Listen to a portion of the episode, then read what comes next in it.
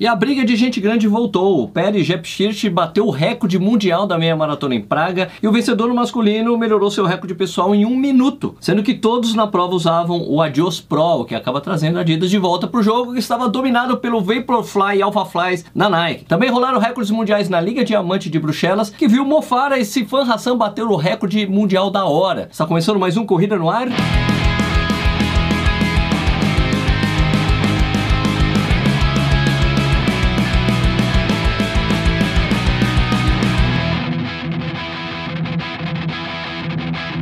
News.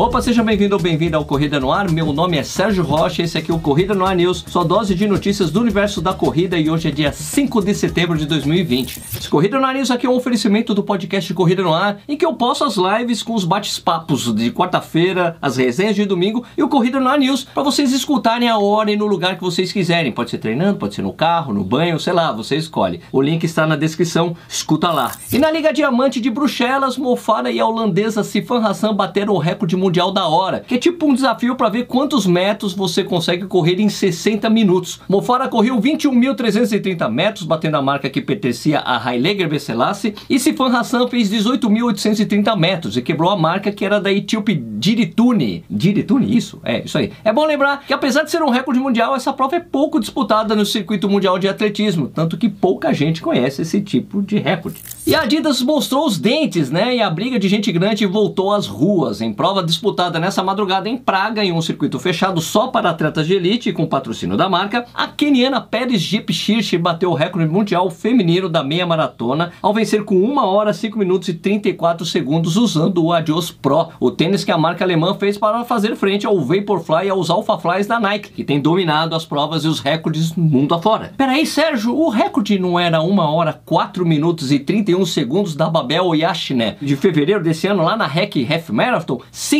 mas o recorde da Babel foi feito uma prova mista, quando as mulheres largam junto com os homens e até tem pacers masculinos para auxiliar no ritmo. A prova de Praga era só para mulheres, então há um recorde para a prova exclusivamente feminina, quando o outro é para a prova mista. É por isso que muitos organizadores fazem a largada das provas femininas de 15 a 30 minutos antes do geral, para garantir que a prova não seja considerada mista. Entre os homens, a vitória ficou com Kibiwot Kandi. Sim, o atleta que venceu a São Silvestre 2019 no sprint final, que ao fazer fazer 58 minutos e 37 segundos, melhorou em quase um minuto o recorde pessoal dele. Então me parece que a Adidas realmente arregaçou as mangas e trabalhou duro para voltar ao jogo e tentar disputar de igual para igual com a Nike e seus Vaporflies e Alphaflies. E dessa forma, tentar reconquistar as cabeças e mentes dos corredores. Peraí, não seria os pés e as mentes, Sérgio? Hã? A Adidas está preparando um Media Day online com jornalistas e influenciadores brasileiros para falar sobre a Adios Pro, que inclui até o chefe de design da marca lá na Alemanha. E acho que essa conversa já vai vir com esse resultado assinando embaixo o que o pessoal deve apresentar pra gente. Vamos aguardar. Agora, antes que vocês me acusem de estar dando mais destaque aos tênis do que aos atletas, é isso que tem acontecido porque depois da chegada do Vaporfly passou a ser assim. Quem bateu o recorde ou venceu a prova e com qual tênis? Porque eles estão fazendo uma grande diferença para quem corre com eles. É só você conversar com qualquer atleta de elite que já botou esses tênis nos pés e vocês vão ver que eles concordam comigo.